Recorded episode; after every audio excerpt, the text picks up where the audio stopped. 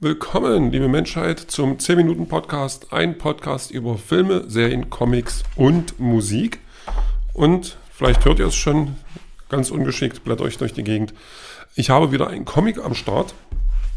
Am Start heißt äh, vor mir liegen. Ich habe es auch schon gelesen und möchte jetzt davon berichten, weil ich denke, das ist es durchaus wert. Ähm, Black Hammer, Black Hammer Visions Band 2 ähm, ist ein Band, auf den ich mich schon ein bisschen gefreut habe. Warum? Weil ich mich auf jeden Black Hammer Band freue. Da bin ich ganz ehrlich. Ähm, Black Hammer wird von mir nicht subjektiv, nee, nicht objektiv bewertet. Das kann ich gar nicht, äh, weil ich mag das Universum, ich mag die Geschichten, ich mag die Charaktere und ich mag die Ideen dahinter besonders. Und da ist äh, die Visions-Reihe, die sich ja damit beschäftigt, oder ja, dass äh, unterschiedlichste Künstler ähm, sich Figuren schnappen und denen einfach mal eine Kurzgeschichte andichten, ist genau das Richtige für mich. Und die Kurzgeschichten drehen sich dann in der Regel auch nicht unbedingt um die A-Liga dieser, dieser Helden, ähm, sondern eher so die, die man nicht unbedingt erwartet, die, die noch keinen eigenen Band haben und diejenigen, die äh, ja irgendwo schon existieren, aber halt nicht so weit vorne. Und ähm, schon fange ich an und widerlege mich, widerlege mich, so wie sich das gehört. Ähm, die erste Autorin, von der wir in diesem Band was lesen, ist Kelly Thompson. Und die hat sich ähm, den Typen geschnappt. Oh, wie heißt er denn? Jetzt komme ich nicht auf den Namen. Ähm, Skulldigger, genau. Skulldigger und Skeleton Boy war damals, oder war ein Band, der als Einzelband rausgekommen ist. Äh, wie es so viele Einzelbände gibt. Also wir haben ja die eigentliche Geschichte um das Black Hammer-Universum, um Black Hammer äh, und seine Kollegen da. Das sind mittlerweile, glaube ich, fünf oder jetzt dürfte der sechste Band ähm, kommen. Und ähm, ich glaube, doppelt so viele oder, oder einige mehr zumindest sind ja also Nebengeschichten äh, von anderen Charakteren, die mal mehr, mal weniger dort äh, wichtig sind. Aber das ist halt das, was für mich auch das ganze Universum ausmacht. Und Skaldiger war einer davon, der ist, glaube ich, auch ganz gut angekommen und orientierte sich so ein bisschen, ja, ein bisschen an Batman, ein bisschen an, an Ghost Rider.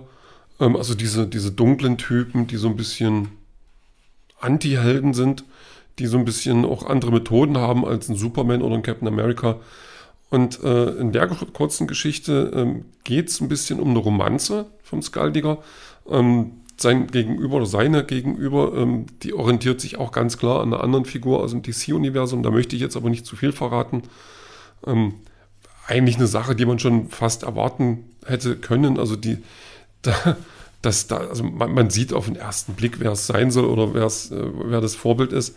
Aber das ist auch das, was mir ganz gut fällt, gefällt bei den Geschichten, dass so ähm, Jeff Lemire und Co. und äh, halt auch die Autoren, die sich daran dann äh, abarbeiten können, auch ähm, gar nicht groß versuchen zu verstecken, wo das herkommt und gar nicht groß zu versuchen, äh, die ihre Neuinterpretation da, äh, ja, die, die Vorbilder irgendwie äh, verborgen zu halten. Also das, das macht mir dann umso mehr Spaß, weil es äh, in dem Moment diesen, diesem alten Charakter vielleicht auch nochmal so einen, so so einen augenzwinkernden, augenzwinkernden neue Facette geben kann. Und das mag ich halt und das finde ich ganz cool. Ähm, ja, und das ist halt, die erste Geschichte ist ein bisschen eine Romanze, äh, auch mit ein bisschen Action, mit ein bisschen Drama, äh, ohne zu viel verraten zu wollen. Dann haben wir ähm, die zweite Geschichte von Colin Bunn, den sagt mir zum Beispiel auch gar nichts als Autor. Ähm, der hat sich Cthulhu genommen und das Lu wird geschrieben wie der Name Lu. Also das ist so ein ja, Cthulhu-artiger Typ, der aber als Klempner arbeitet und äh, ja, in der Geschichte eigentlich fast nur zu Hause hängt. Die, die Frau schimpft so ein bisschen, weil er sich doch endlich mal einen Job suchen soll oder, oder mehr arbeiten gehen soll, weil sie erwarten auch gerade ein Kind. Also das ist schon so ein, ja, ein, ein weiß ich nicht, extraterrestrisches, also ein Wesen, aber vollkommen geerdet, weil er halt einfach ähm, ein normales Leben leben muss auf der Erde. Und ähm, das ist auch ganz cool, die Geschichte, weil er, also zu Hause gibt es nur Schimpfe und während er versucht, neue Jobs an Land zu angeln, passiert ihm dann was. Und wir haben auch noch den, den großen Cthulhu, oder zumindest soll er das sein, also den, den, den einzigen, den wahren. Und äh, da entspinnt sich dann auch nochmal eine Geschichte, die uns den Charakter auch nochmal von der anderen Seite zeigt. Und das fand ich ganz cool. Ähm, ja, das funktioniert für mich auch ganz gut. Ähm, also Cthulhu, den, oder Cthulhu, so, den, den überlege ich gerade, aus welcher Geschichte man den kennen könnte. Also der ist auch schon aufgetreten äh, aber dann äh, zu einem späteren Zeitpunkt. Also der Zeitpunkt, der hier jetzt gewählt ist, ist ein bisschen früher. Aber ein Charakter, den ich persönlich ganz gerne mag. Also den, den finde ich halt von der Idee ja ganz toll und also der Name macht schon ganz viel. So, dann haben wir die dritte Geschichte von Cecil Castellucci. Die hat sich Miss Moonbeam genommen. Miss Moonbeam ist, ähm, oh, jetzt muss ich überlegen, in welcher Geschichte die war. Ich glaube, die war in der, in der, in der tatsächlichen Black Hammer Geschichte. Ich glaube, im, im, dritten, im dritten Band, wo Colonel Weird ähm, so eine Metaebene aufmacht. Also der besucht ein Universum, wo die abgelehnten oder, oder nicht mehr erfolgreichen Comicfiguren äh, rumoxidieren und äh, dort ihr Dasein fristen. Und äh, in das Universum gerät er halt und nur mit der Hilfe von Miss Moonbeam und, und anderen Charakteren, die halt ähm, keiner mehr im Comic sehen möchte, äh, schafft er es da wieder raus. Und ähm, wir kommen quasi zu dem Zeitpunkt so ein bisschen an, wo die das gerade geschafft haben und die sind gerade sehr stolz auf sich und sehen jetzt wieder eine Chance, im Comic irgendwo ähm, wieder, wieder an, an vorderer Front zu landen, also wieder gelesen zu werden, wieder beliebt zu werden und ähm, dort rausgeholt zu werden aus dieser Hölle der Vergessenheit, nenne ich das mal. Und das, das fand ich echt gut. Also wir, wir gehen so ein bisschen in die Welt rein und gehen so ein bisschen auf den Charakter ein. Und ähm, das, äh, ja, wie sehr sie da rauskommen möchte und was sie alles anstellt, um dort rauszukommen, weil sie jetzt ihre Chance sieht, äh, endlich wieder A-Liste zu werden oder vielleicht zumindest B-Liste, auf jeden Fall nicht mehr vergessen zu sein und endlich wieder eine Rolle zu spielen. Und das ist schon, ähm, das ist schon dolle Meter, gerade als Comic-Fan, wenn man dann so überlegt, okay, ja, na klar gibt es die Charaktere, die kennt man von früher irgendwo. Ähm, Speedball zum Beispiel. Speedball ist so ein, so ein typischer Marvel-Charakter, äh, von dem ich dann auch noch ein paar alte Comics habe, der auch schon mal hier und da mal eine Rolle spielt, aber so richtig wichtig wurde der nie, glaube ich. Ähm, als auslösender Charakter sicherlich, äh, da ist schon mal was passiert.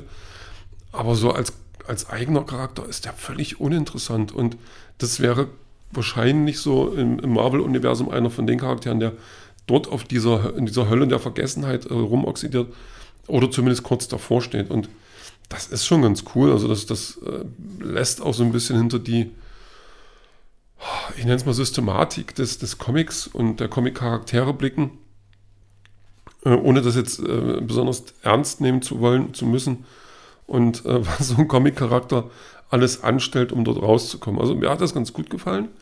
Das war eine echt auch eine ganz, eine, also wirklich eine Meta, Meta, Meta-Geschichte so. Und ähm, die vierte, die ist geschrieben von, von diesem Herrn Scott Snyder.